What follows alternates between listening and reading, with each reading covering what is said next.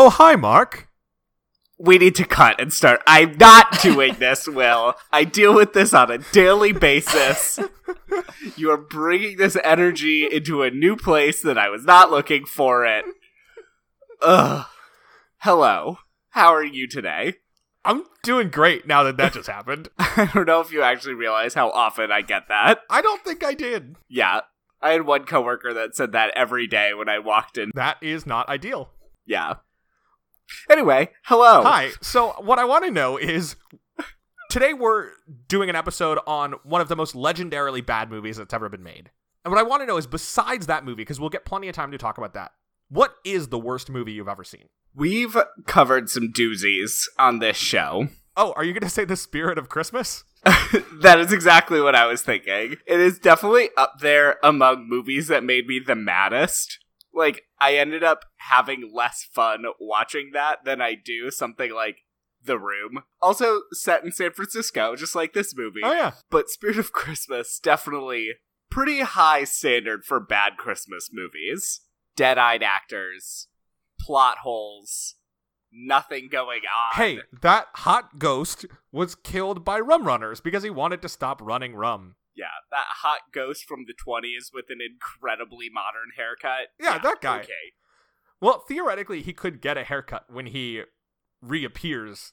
The question is, would he regenerate the next Christmas with the haircut he had gotten the previous Christmas, or with the haircut he died with? Probably the one he died with would be my guess. So many things are unexplored by that movie. Yes, because also, why is he just corporeal for 12 days a year? Because those are the 12 days that he was missing, Mark. It's about the love story. Much like this movie, it's a love story at its core. This movie is depressingly about love. There's so much about love. What would you say your favorite non-Birdemic terrible film is? I mean, favorite, I don't know. My favorite bad movie is this one.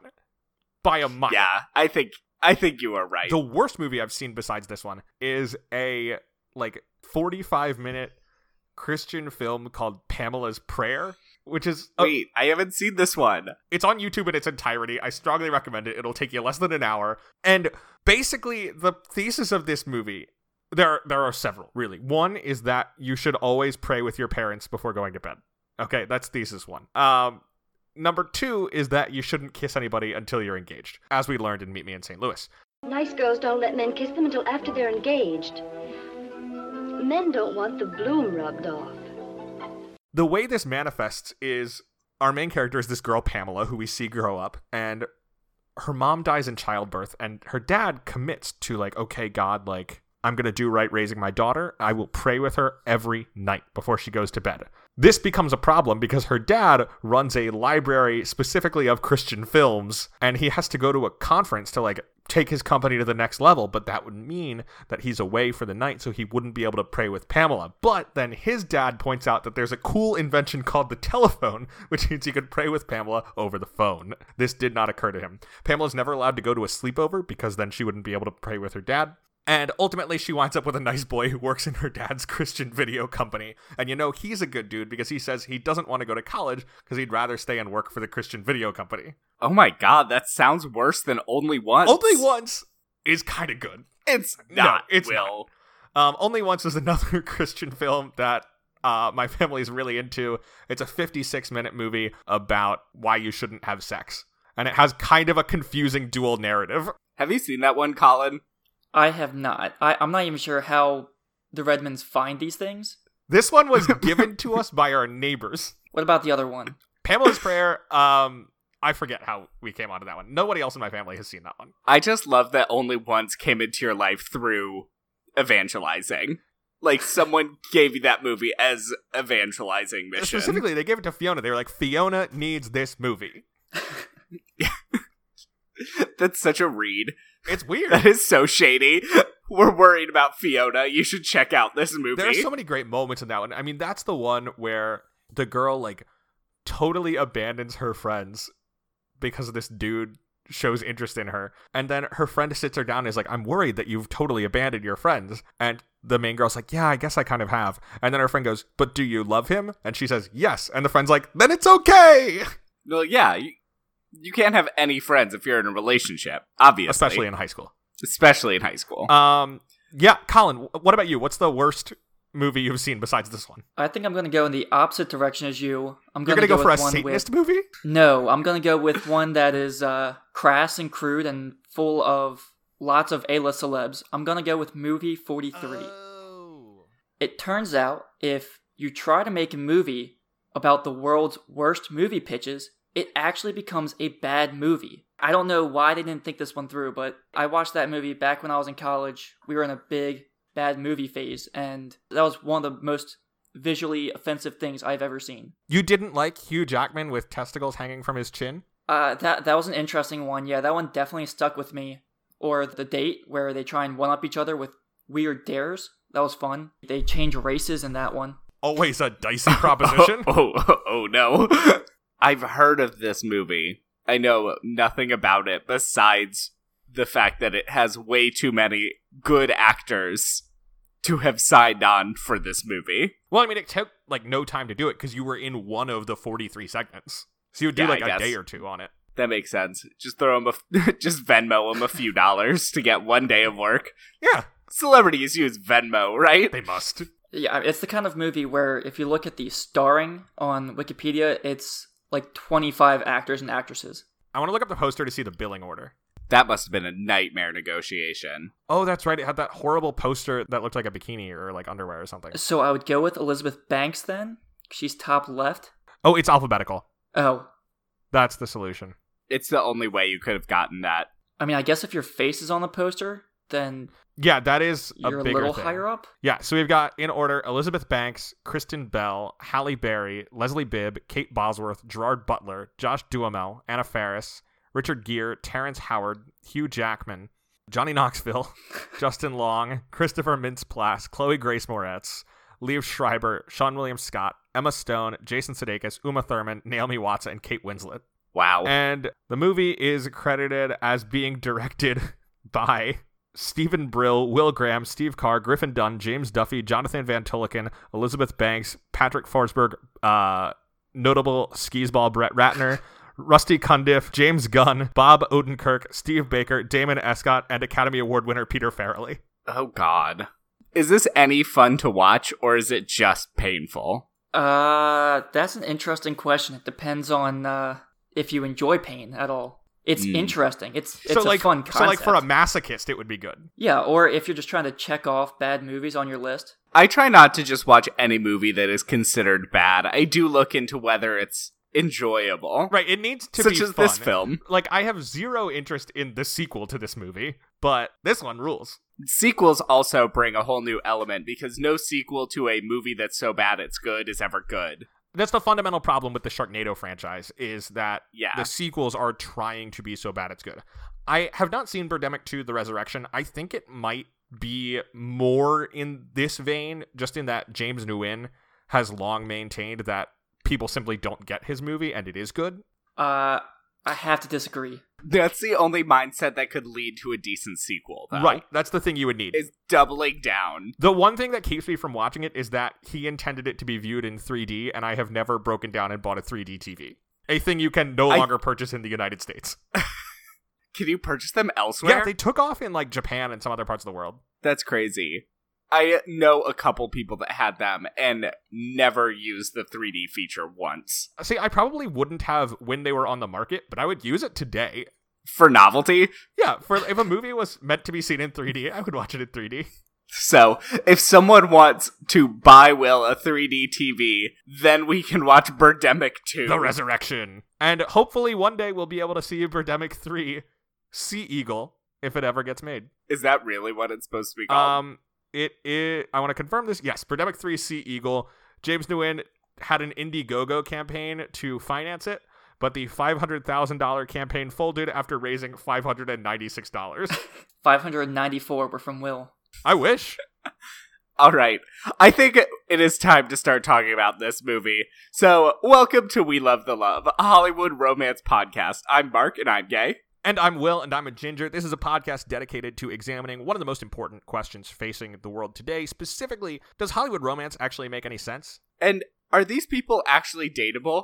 or even people. It doesn't matter if the romance is a main plot or a one-scene flirtation, or if it's the main plot for the first half and then who the heck knows what happens. We will dig in and see what's there. This week we are joined by our good friend Colin Turgeon to discuss James Nguyen's 2010 opus, Birdemic, Shock and Terror. Hello. So, Colin, you had not seen this movie before. No. Just quick takeaway, any thoughts on it? This movie is abysmal. The sound quality is bad.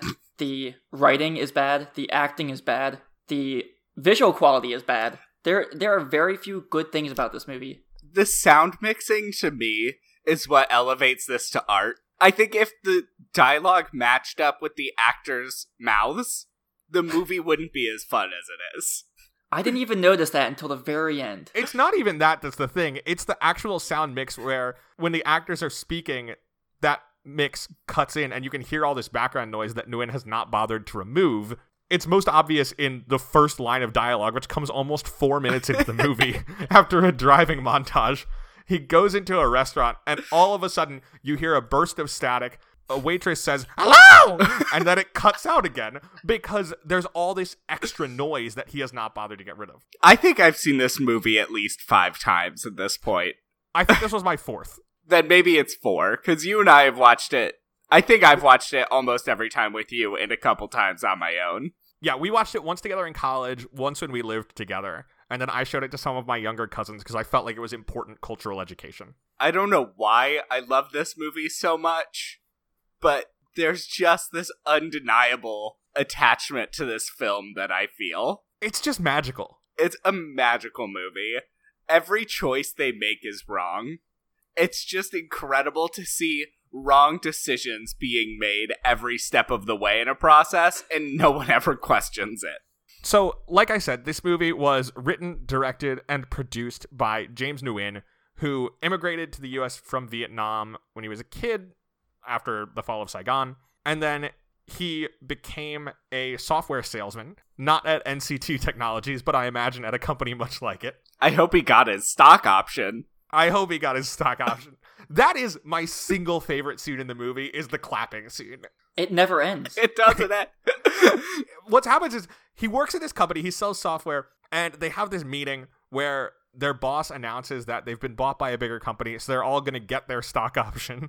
And it then shows some people in the room clapping, and there's like a normal arc of clapping where people clap, it builds, and then it fades. And then it cuts to another group of people, and we get the clapping that builds and then fades. And it cuts to another group where we get the clapping that builds and then fades. It is as though they shot the scene from multiple angles, and rather than pick different shots to cut back and forth between, Nguyen decided, I want to show all of them. I was watching with Nick while he was doing his work in the room. And I think this is the point where he had to leave the room because it was too distracting.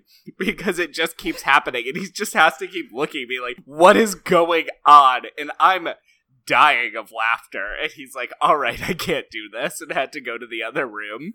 Yeah, and then everyone forms kind of a mob. And slowly, one by one, shakes his hand and says, congratulations on the sale. Well, they earned their stock option. This movie is an hour and a half, and it could have easily been about 40 minutes. Yes, but we would lose all of the best parts. Every shot is held too long. If you just cut the movie, like, at a more natural place where you don't just hold in silence on 2 actors looking at each other for 4 seconds, even that would cut the movie by, like, 10 minutes. You could easily cut 5 minutes of driving montages. Those are necessary, Colin. Speaking of that, actually, Only Once, you could shorten from 56 to like 45 minutes if you cut all the motorcycle montages. But anyway, the other big thing that's just adding time is that the actual cutting back and forth in dialogue scenes is always a little bit off. They always wait just a second too long before the next line is delivered. I really don't like being the person watching something, like taking in a piece of art and thinking, I could have done this better. Because this is a person I respect who has taken the time and put the energy and resources into creating a piece of art. Watching this movie, however, the whole time, it's just like a mental checklist of things that could have been altered to make the movie feel like a movie. Just like, cut here, reframe this shot of the news anchor 2 feet down. Like, why isn't she centered in the frame? I don't know. Because she is when she's alone, but then when they do the picture-in-picture shot, they cut it so that her face is the bottom third of the screen. I think she's sitting in a chair next to one of those TV carts that they would wheel into your classroom, and then we're getting the two of them side by side. Something like that. I love it. Also, the fact that he's just watching TV on his computer monitor. It's not a real TV. There's also the thing where, like, every outdoor shot is totally washed out. There's a scene where we go outside the main character, Rod's house, and just the way the sun is reflecting light off his white driveway onto his white house, and you just can't see anything. And, like, legitimately, the, like, crap movies that I was making in middle school and high school look better than this movie. Yeah, I made a note very early on that it seemed pretty similar in quality to something that I shot back in 10th grade for an AP US history project. And, you know, by the end of the movie, I kind of felt bad that I was trashing this guy's work. So I went back and I watched that video, and it turns out they are the exact same quality. Can you tell us more about this movie? What was it about? Well, it wasn't a movie. It was kind of a spoof on The Daily Show. We called it the Two Daily Show, and it was about the Bill of Rights. And part of it was tracking this guy, Colonel Conservative, who kept infringing on everyone's rights. It was bad. It was a lot like this movie. Did you play Colonel Conservative? No, I did not. That would be my friend who had already nicknamed himself Colonel Conservative. That's unfortunate. Oh. So it's worth noting that in addition to writing, directing, and producing, James Nguyen probably did a bunch of other jobs. In the opening credits, when all of those technical jobs go by, most of those are fake names meant to make the movie look more professional by hiding the fact that most of the jobs are done by the same person. So, for example, Nguyen did the editing. He did the visual effects. He wound up doing a lot of these sort of jobs. For example, he did the casting himself. Whitney Moore, who plays Natalie, our female lead, was the makeup designer. The third makeup designer. Yes, because two had quit previously. And she has talked about multiple scenes where she and the guy who plays Rod are holding boom microphones between their knees because they had no mic operator. My goodness gracious. I also had to watch this with subtitles because I couldn't understand what anyone was saying. And even then, the words they say do not make any sense. Well, part of the problem is that James Nguyen is an immigrant to the United States with serviceable, although not good, English. And he wrote the movie in the English that he speaks. Unfortunately, he has like an Aaron Sorkin-style devotion to the words on the page. And Whitney Moore, who has talked a lot about working on this movie, so she's where a lot of this kind of stuff comes from, said that they would ask, like, hey, can we modify this? Can we give a different spin on the dialogue? And he would say no. He insisted that they deliver the lines as they were written. Yeah, I noticed this, and I made a couple notes. There was one where they're in the motel. Hope I'm not getting too far ahead of myself. But Natalie says, Rod, they're breaking in through the window. And Rod responds with, okay, let's barricade the bed. Yeah. And I replayed this scene like 5 or 6 times. I was like, there's no way I'm hearing this right. This doesn't even make sense. What are they talking about? And I ended up having a lot of those in my notes where I would have to pause and rewatch it a couple times and be like, did they really just say that? It's like, I understand where they're going with it, but yeah, the dialogue was interesting in this movie, to say the least.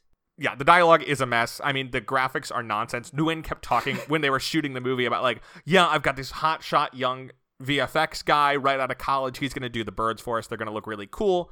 And then when the movie came out, people in the cast were like, what happened to the hotshot VFX designer? And he would say, oh, you know, it got too expensive, so I just did it myself. I watched a Vice documentary with James Nguyen that's on YouTube. It's like 25 minutes, where he very proudly shows off the software and how he could just click and drag a bird into the shot and change how big it is and move it around. I mean, it's like somebody doing kid pics, dropping these little sprites in. I noticed this time for the first time that the first time the birds appear on screen, which is 22 minutes in, this is just birds. They're not birds that are attacking or anything, but he has added in these kid pics parrots into a shot.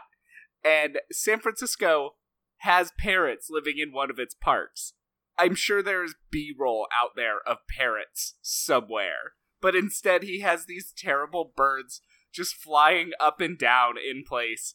And I do remember noticing that they were parrots and being confused, so I had to look it up why he chose parrots. But even still, the idea of just getting B-roll for a shot where people are looking at parrots in a distance never crossed his mind. But then the parrots wouldn't fly right next to our main characters. They wouldn't have that harmonious moment with birds before the world changes. You know, James Nguyen said that this was based on his three favorite movies. Alfred Hitchcock's The Birds. He's a big fan of Hitchcock, who, he said, like himself, primarily made romantic thrillers. Of course, the other big inspiration is An Inconvenient Truth, which the characters in this movie go to see. And the third one, naturally, is Apocalypse Now. Tippi Hedren is the third build in the credits of this movie, just to throw that out there.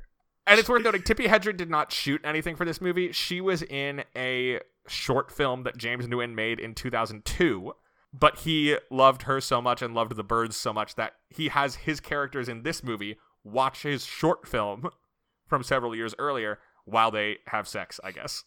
Oh, it's a lot to take in. This movie is just so much, and I just love it so much. Also, if you worked on it, this was your life for most of a year, because James Nguyen self-financed it through his day job as a software salesman, which meant he had to be doing his day job, so they filmed only on weekends over the course of 7 months. I also did want to bring up real quick before I forget, Natalie has a modeling job, as she calls it, a lingerie job, and then they cut to a 1 hour photo store that is the photo studio, and in none of those shots is she wearing lingerie. Okay, I think Natalie's modeling is really instructive, though, because she's doing her 1 hour photo modeling and walks out and gets a phone call that she has booked a job as the cover model for Victoria's Secret. And I think that is instructive on how James Nguyen views success. Like, it's always right around the corner. Like, the top level of success is almost coming.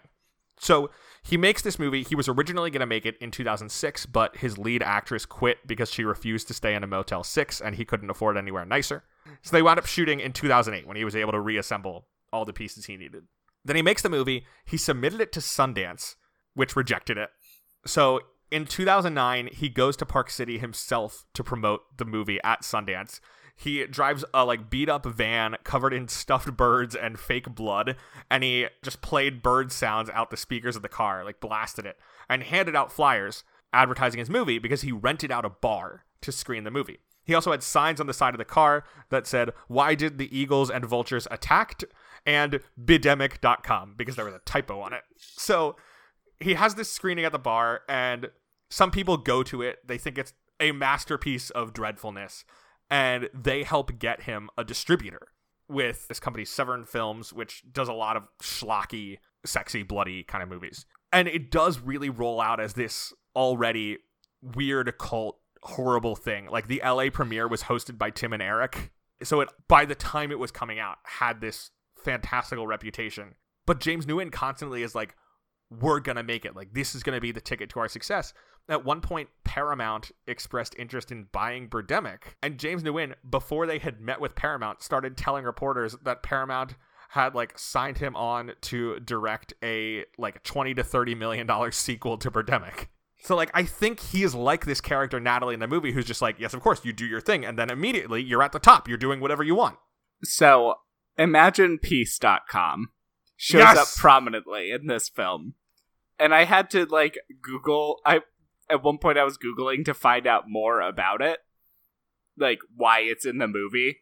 And apparently, according to the audio commentary, Rick, his sex-obsessed friend, and Natalie's best friend, Mai, are supposed to be like John Lennon and Yoko Ono. And that is why they're promoting Yoko Ono's website, Imaginepeace.com.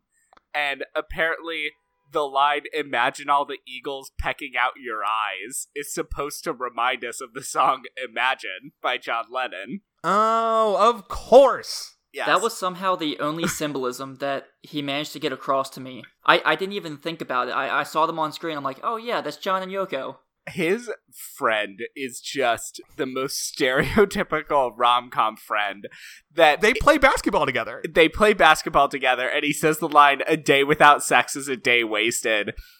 And I think they just took his dialogue and put it in the movie they came together. The actual character in this film is the exact same as a parody version of the character. I mean, this whole movie kind of feels like a sweetened version of itself. It's like if somebody said, okay, we're going to remake the Avengers, only just use boxes instead of superhero suits. Yeah, I think that's one of the things that sets this movie apart, is the quality is such that it feels like a fan remake of a famous bad movie. It is not just a bad version of The Birds, it is the bad version of a bad version of The Birds. And yet it's so, so good. I love this movie so much. So, should we start talking about the romance? Because that takes up at least the first 45 minutes of the film. Yeah, it's also worth noting that the romance should be really good. James Nguyen trademarked the phrase master of the romantic thriller to refer to himself. Oh, wow. I need to start trademarking things. It sounds like you could just do whatever you want. Pretty much. So, anyway, each week we break down the romantic plotline of a film into 5 distinct points to give us a framework from which to analyze its believability. So, as our guest, Colin, please walk us through the romance of the film Birdemic. Shock and terror. All right, so the first point is when they meet in that little cafe at the beginning of the movie. Yeah. So, what do you do? I'm a fashion model. He's just kind of staring at the menu and then staring at her and staring back at the menu. And she eventually finishes her meal and leaves. And he waits 20 seconds, as is customary, and then sprints out of there, running her down. It's worth noting, Alan Bagg, who plays Rod, is possibly the worst actor in the movie. Yeah, it's really hard to kind of get into his character because he's so weird and so creepy, but this guy is supposed to be really cool and calm and collected. I mean, he even says that he's in sales because it fits his personality. He just looks like he is focusing so hard on doing whatever task he has to do. Like, when he's walking down the street, it looks like he's just thinking through his head, okay, right, left foot, right foot, left foot, right foot. And at one point, when he leaves the restaurant to go talk to her, he touches her back, and I, cringed. Just him, lightly touching her back made me feel creeped out by this guy. Well, and partly it's because, Whitney Moore is the best performer in the movie, and so the fact that you have to see them together so much, it's just kind of alarming. Excuse me, don't forget about Natalie's mom. Oh, yeah, she rules. Who I assume... Played by Patsy Van Ettinger. I love her so much. Patsy! Yeah, Natalie could, I feel like she could actually be a bad horror movie actress. She looked the part, she acted the part. She was definitely the most talented actor out there. So she's a college freshman in this movie. Wow. I'd be curious to see what kind of performance she could give with real direction. Yeah, because I think she could actually be good. So anyway, Rod follows her out into the street. Yeah, and while he's there, he's like, you look familiar. I'm trying to figure out who you are. And she's like, yeah, I don't know. I don't recognize you or anything. And he's like, oh, high school. We went to high school together. And she's like, okay, sure. And he just keeps getting more and more specific. It's very clear that he's known who this girl is the entire time, because he eventually says, we had English class together. I sat 2 seats behind you. Which is also, deeply confusing, because as their conversation goes on, he's like, so are you from around here? And it's like, you went to high school together. Yeah. I mean, that's why this guy's just so awkward. I can't buy into the fact that he's cool and fun, I don't know. But it seems like he knows a lot more about her than she knows about him, or at least remembers. I kind of expected there to be some sort of stalker plotline in this movie, based on that first conversation. You mean you couldn't tell that he was the charming everyman whose success we were all hoping for from the very first shot? The whole conversation, it feels like she is trying to wrap up the conversation so she can walk away. And it's partially because he is so wooden. And I think she actually does 2 or 3 times. She wraps it up. Because, in my notes, I even have a gap between when the conversation happens and when they do that weird business card exchange. Because she leaves, and then he starts walking towards her again, and conveniently, they both have business cards in their hands, and they just exchange them. Colin, that's how people in America go around. Your business card is not just constantly in your hand in case you run into an old acquaintance, Colin? No.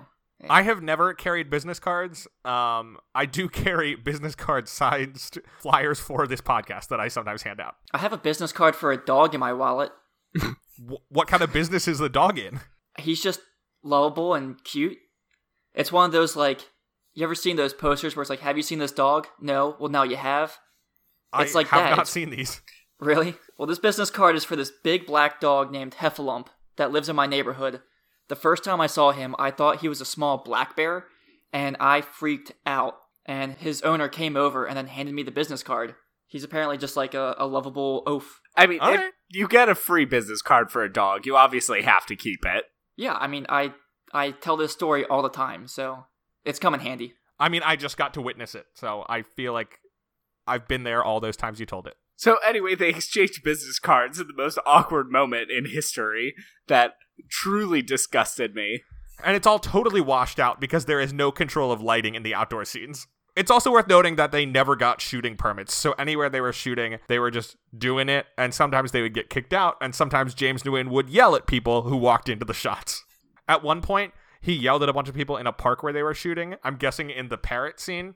And he was doing it so much that Whitney Moore, to like a college freshman, told him he had to stop. And James Nguyen responded by refusing to speak to her for 3 weeks. And instead delivering all direction through Alan Bagg.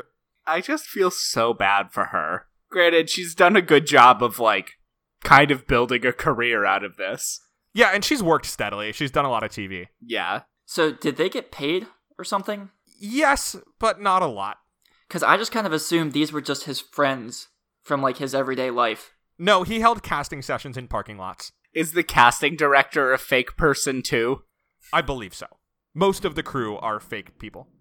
He probably should have spent more time editing the movie and less time making up fake names. I mean, he edited it just like on his home PC. He shows it off very proudly in that Vice documentary. I also have a thunderstorm going on outside my window, so I might be hearing some of that. All right. So, Colin, what happens in point two? Okay, so point two, he's just made his big sale, and she's just gotten her big news about the Victoria's Secret cover model thing. All right, this is not when the company gets bought. This is when he is at work on the phone. He goes from... You just got to walk through this sale because he starts off by saying, what would it take to earn your business? Then he says, what about an 80% discount? And then that's it. Then he tells his friend he just made $1 million sale, which means it should have been $5 million. Yeah, I forgot about that part. I forgot how big of a discount. The sale started and it seemed like he was really trying to keep this guy on the phone. I was like, okay, we're getting to know a little bit more about this character. We knew he was weird from the first scene. We know he's still weird because he can't make this sale. And then he talks about 80% discount. And then he talks about the world's biggest sale. He's like, yeah, I just reeled in a whale. Look at this. I just made a $1 million sale. This movie is so impressed with numbers, but has no concept of what any of them mean. So it just throws around big numbers that don't really ever make any sense. Yeah, it felt like Dr. Evil in like the Austin Powers movies. You know, just say a big number and it'll feel impressive and special. And so this is when he then calls her on the phone, right? Yeah, so he calls her up.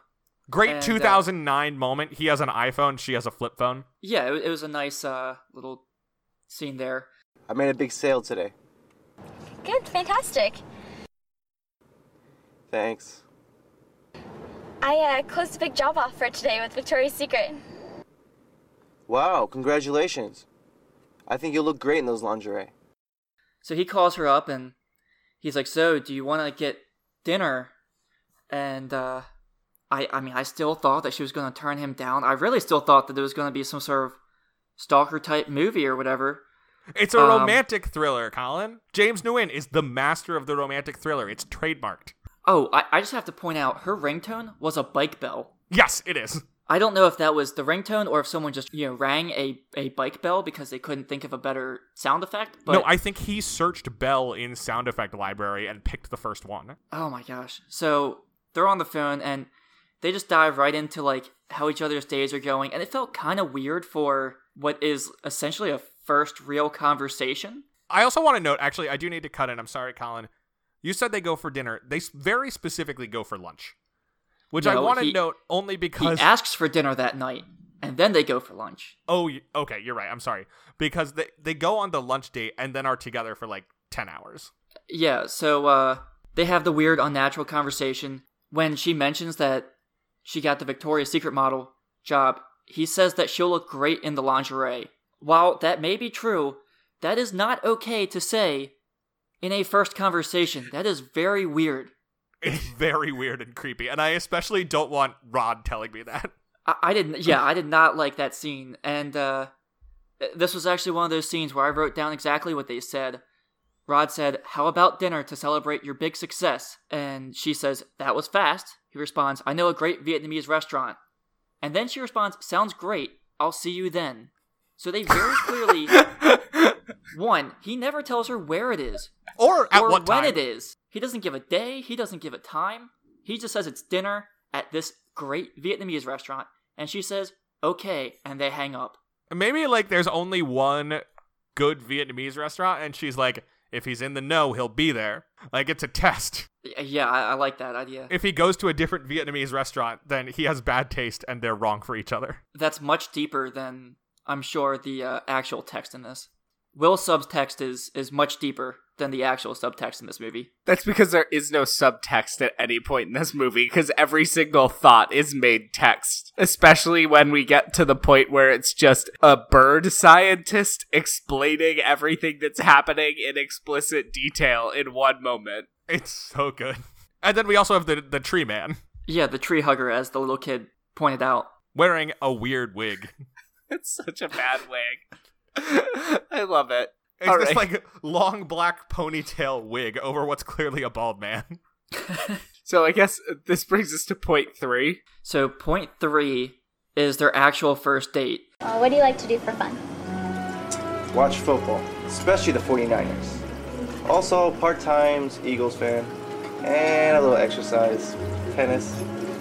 How about you? And as we pointed out, they were supposed to have dinner that night for their date, and they then say that the date takes place as lunch on the weekend because he plays basketball in between, and Rod says, "Yeah, I'm totally gonna hang out with this really hot chick this weekend for lunch."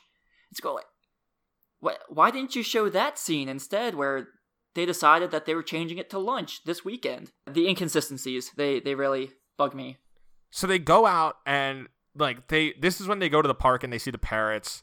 Is this also when they find the dead bird? No, the dead bird is later. That's the next point, I think. But yeah, so they walk past the parrots and they go to an empty club because those are the only kinds of club in this movie. At the end, he takes her home and he tries to go inside and she says she's not that kind of girl. Yeah, she kisses him on the cheek and then he immediately asks to go in. It's like, read the room, dude. Yeah, she did not make out with you. Yeah. It's not until the next time that they go out that we're hanging out with our family, right? Yeah, it's later. That's after a later date. You mean the best part in the movie. Well, after this date is when we get my favorite scene, which is his company gets sold and they all get their stock option. Because that's when he then starts his solar panel company. And we're given a timeline on this movie where at one point he says, "Last week my company got bought out. This week I got investors for my solar panel company." And at his presentation to the investors, he talks about how his company owns a patent for a nanotech solar panel that will be dirt cheap. So somehow, like, in a 1 week period, he has revolutionized the solar panel industry and is going to be putting all of his stock option into that because his friend tells him that he should use it to get girls by buying a hot Ferrari. And you know what Rod says to that? "She's my hot Ferrari." Yeah, she is. Forgot about that. So romantic. I was going to say, he also says, "Plus, I love my Mustang. It's a plug-in hybrid. It gets 100 MPG. Yeah. Again, actual quote from the movie. And that's, again, because numbers are meaningless in this movie. I mean, when he's trying to get investors for his company, he's after, like, $10 million, which, given the way the stock option situation is described, he should just have. Yeah, it's really unclear how much money he actually made with his stock option. I realized that the company was sold for $1 billion, and he says that he has millions of dollars, so presumably he has somewhere between $2 million and $1 billion. He should be able to bankroll his innovative solar panel company. Yeah, especially since it's so cheap. Right. He's talking about how, like, it's cheaper because it's more energy efficient, but it runs on nanotech. And it's like, Rod, that's where the expense comes in. You got to manufacture that shit. I also thought that's where the birds were going to come in, but they didn't. Oh, they don't. No, you got to wait a solid 45 minutes for the birds. Yeah, I feel like we do have to backtrack a little bit. I didn't put this in the notes, but I'm going to have a point 3B, which is where Natalie goes to her mom's house just to tell her that the best character. Natalie's mom is great. She is so happy for Natalie that she got this job and she can tell that Natalie really likes Rod, which is a major character flaw in my opinion.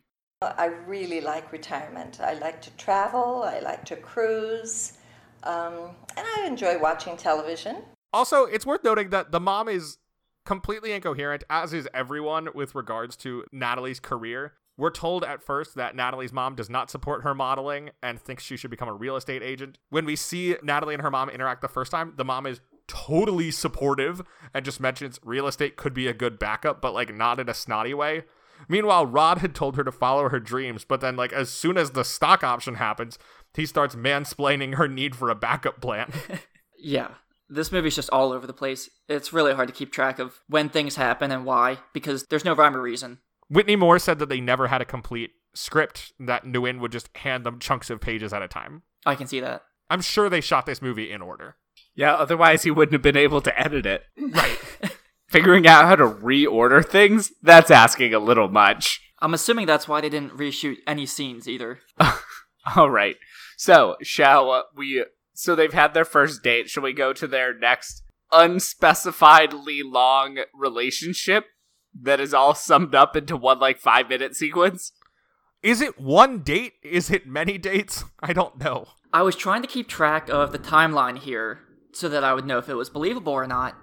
And I kind of got mixed signals from the movie because when they're playing basketball, he talks about how hot it is. And it's crazy that there's a heat wave because it's winter. And then point number 4, they go to this pumpkin festival. So that's presumably 9 or 10 months later. So that was not in the script. It's just because the shooting took so long. They then had this pumpkin festival happening nearby, and James Nguyen decided to use it. I guarantee you they did not have permits to shoot there. I am almost certain that child on the tricycle that we watched for a while, their parents did not know that kid is in a movie. Oh, yeah, that's what I kept looking at. Every time it's like, well, that person doesn't know they're on a bad movie. They don't know they're in a bad movie. They don't know they're in a bad movie. There's no way anyone signed any waivers. No. That's an interesting point, though, that it being the fall means they've been dating for several months. Man, that was a good movie, An Inconvenient Truth. That is it. I'm getting myself a car that's environmentally friendly. Yeah, so they're at this pumpkin festival, and it sounds really cool. Honestly, I kind of want to go there. It looks like a really fun town. Look, it's a real festival. Just go to Half Moon Bay in October. That's true. Yeah, obviously it's real. And so later, they're walking along the beach, and in their first date, she had asked him what a perfect woman is, and in this date, he's asking her what the perfect man is. So either he's just really bad at asking about her own feelings, or the timeline just doesn't make sense. It could be either, honestly. It could be both. And they're talking about the future, so I assumed it was, 9 or 10 months after the first date. They're talking about financial stability and jobs, and like you point out, that's when he gives her pointers on having a fallback if modeling doesn't work out. And she's like, well, I have a boyfriend who has lots of stock options, so why do I need a backup plan? You are my backup plan. And that's when we finally see the first dead bird. And Natalie, without hesitation, just reaches down to grab the dead bird. It's like a decaying bird on the beach. She's about to just dive right in with her bare hands. And it's worth noting that this bird is also clip art. It's also worth noting that the camera wasn't steady, so the background was moving, but the bird was not. Yeah, because the bird is clip art. Yeah, and Rod being sensible for once is like, don't touch that bird. That's disgusting, because it is. You should not pick up dead birds on the beach. That's good advice. Thank you for sharing that with us. It's always good to get medical advice, especially when Moore is not here to share it. And then they go to the club, right? No, first they go to her mom's house. Oh, yes, right. And her mom has not met Rod. Yeah, so again, timeline's not clear. Could be 9 months. Who knows? I know people who have done stuff like that. This just, again, her mom is so enjoyable. She is so delightful. She seems genuinely interested in their relationship. She seems to like Rod. This is when she talks about how her favorite thing to do is just go on cruises. Yeah, she loves to travel. And this is when they end up at the best bar in town, I'm assuming. Hanging out, hanging out with my family. This is an Irish pub. Yeah. The exterior of this bar is an Irish pub. And it's empty. They're the only people inside. I think it's just a generically British Isles pub, because although it had the Irish flag flying outside, they had all kinds of things like Piccadilly Circus signs in there. Oh, that's a good point. They had a map of England. But yeah, I'm not sure how many British pubs have live R&B music. And it is just like this guy singing his song for a long time. Yeah, and there's clearly music coming from somewhere, but they never show the piano or anything. So I guess it's piped in background music and live singing. Yeah. I mean, obviously you can't afford a full band if you only have 2 customers every night. But it's also worth pointing out that the songs that he sang were original. Yeah. So Hanging Out With My Family. I hope they got the Oscar nod. It's such a good song. And by that, I mean, it is a song that is stuck in my head for the rest of my life every time I watch it. It's kind of amazing. It's a banger. Mark, did you look up the lyrics for this? Oh, I did. Let me go find some choice. The painting of an image is what this song does best, with lines like, Big Mama's in the kitchen, and everybody's wishing that she's fixing their favorite dish. And then just hanging out with my family, having ourselves a party. Yeah.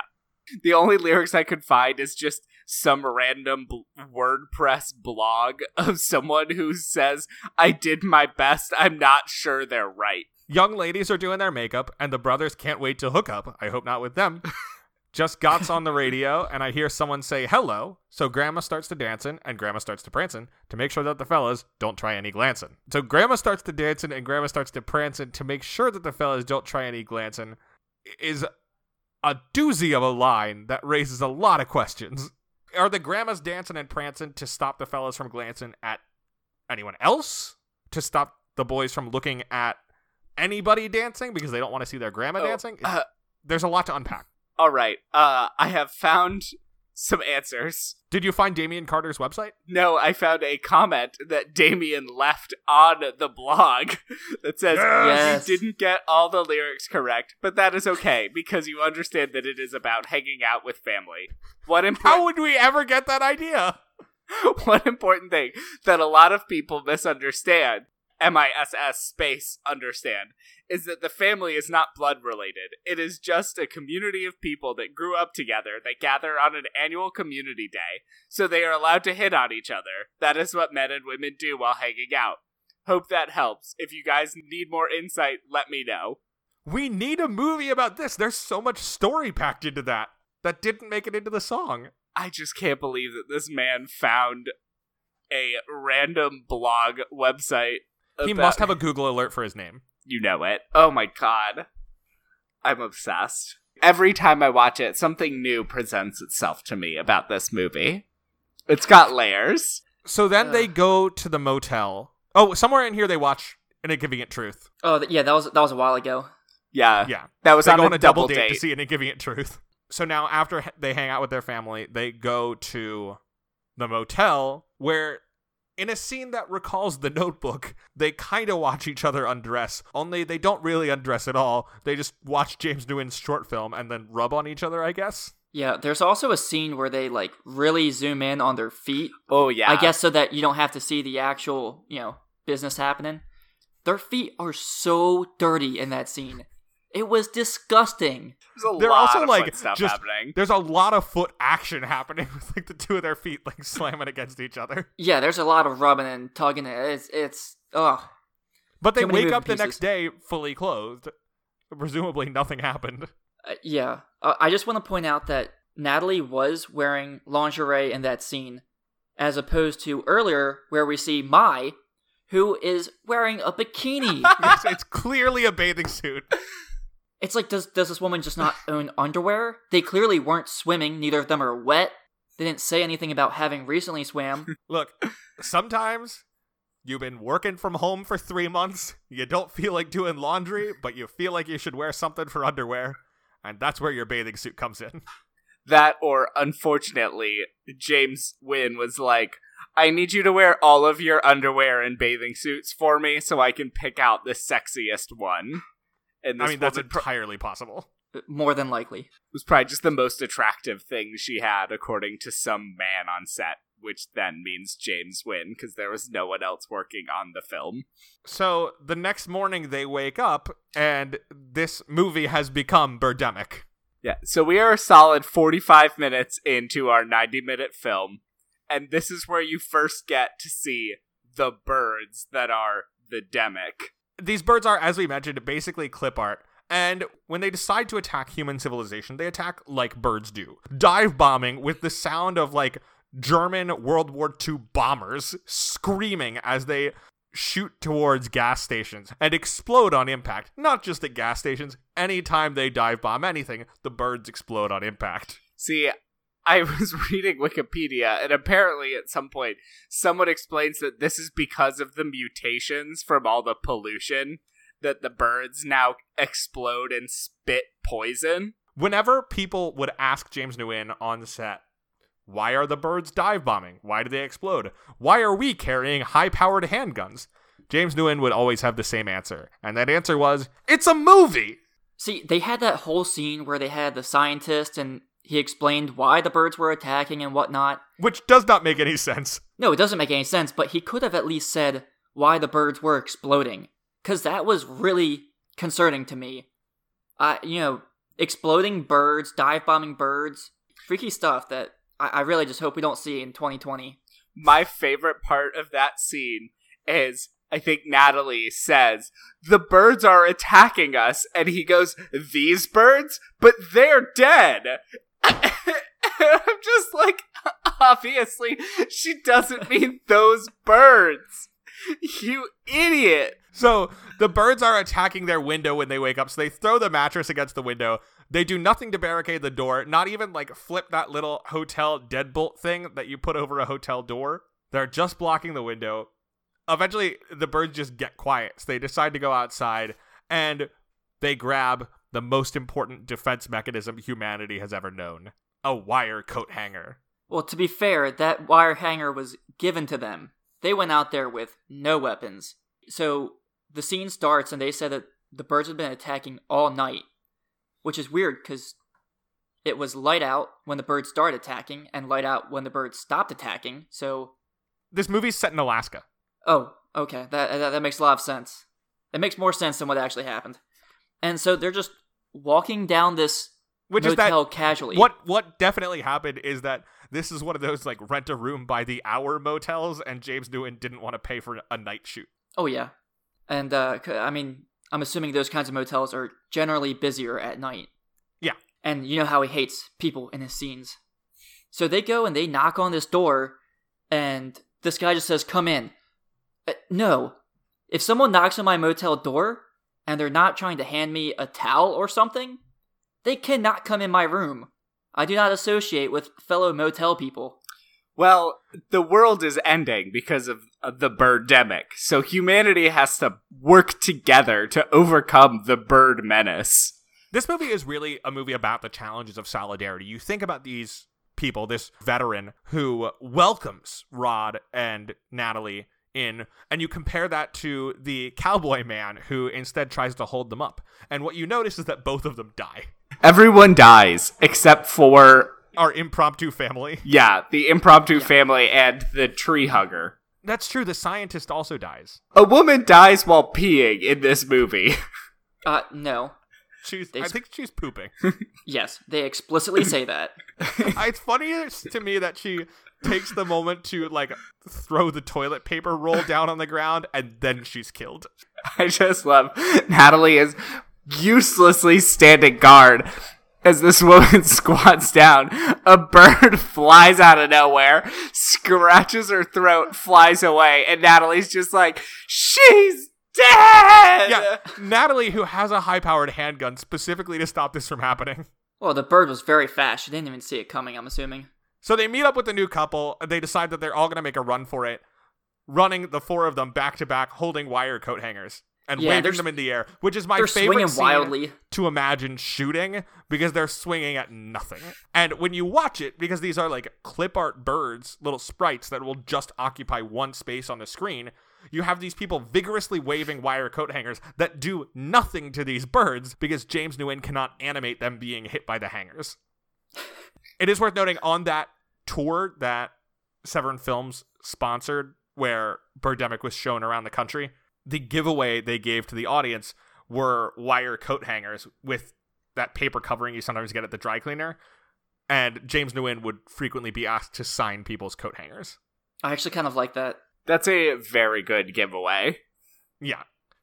And that's also a marketing team that understands what they've got, even if the director does not. All right. Yeah, so they got in that scary van, and again with the driving montages. I assume that it was James Nguyen's like Mustang, and he really loved getting shots of that. But why did he need so many shots of this like 30-year-old rusted up van? So that you know where the characters are. I feel like at this point, their relationship just doesn't matter anymore. To get back onto the subject of love. They just are together, and that's never questioned. They barely speak to each other. Well, at this point, they're in survivor mode. At that point, you know, random guy and random girl get paired together. That's just how movies work. Yeah, but, I mean, that's at the beginning of the movie. The comparison I'm thinking of is, like, the convenience store scene at the beginning of A Quiet Place, where we do get, like, a very meaningful sense of John Krasinski and Emily Blunt's relationship, whereas here we have similar kinds of scenes, but they never interact, and James Nguyen doesn't have the skill to show a relationship wordlessly. I also love that the stores are still being just, like, run as the birds are attacking. Like, the guy raises the price of gas to $100 a gallon, but he's still just in his shop as birds are exploding around him. Well, he's an essential employee. I suppose that is true. He might be an essential employee, but, like, he's a primary target. The birds are targeting the oil industry. And so this is around the window, too, where they get gas, and then they're driving away, and they pull over for some reason, and this dude in a cowboy hat points a gun at them and demands that they sell him gasoline, and... they cave, they go to the back to get the gas can, at which point a bird swoops down and slashes him on the throat, and he's dead, and they drive away without the gas can. Yeah. I mean, there's just no thought that went into both the decisions that they make on screen and the writing behind the scenes. I will shout out Whitney Moore. The, like, bird attack makeup is pretty good. Yeah. Surprisingly good. They do end up with two children. Just along the way, they rescue two kids, and no one is questioning, like, what do we do with these children? Apparently, their parents are dead. Their parents are dead, but it's just kind of like, well, these are our kids now. Well, more importantly, during that scene where they find the kids, they're like, oh, I wonder if there's any survivors left in this world, as dozens and dozens of cars drive by them, because they're just on the side of a, you know, random coastal highway in California. They also, like, never turn on radio or TV or anything, so there's no way to know if this is a localized event, like in the Hitchcock movie, or if it's a global birdemic. It's, like, kind of implied that it's global because it's global warming, but global warming doesn't affect the whole planet in the same way at the same time. It's also only eagles and vultures that are attacking. I'm assuming those were the two free clip art options. Well, no, we know he had parrots, too. Oh, yeah. Forgot about those. Oh, my God. So, I guess just, like... more bird-based shenanigans happen, and then some doves show up. Yeah. And everything's fine. Yeah, the birds just leave at the end. Yeah. The birds decide not to birdemic anymore. Yeah, so that's point 5. So, you're a tree hugger?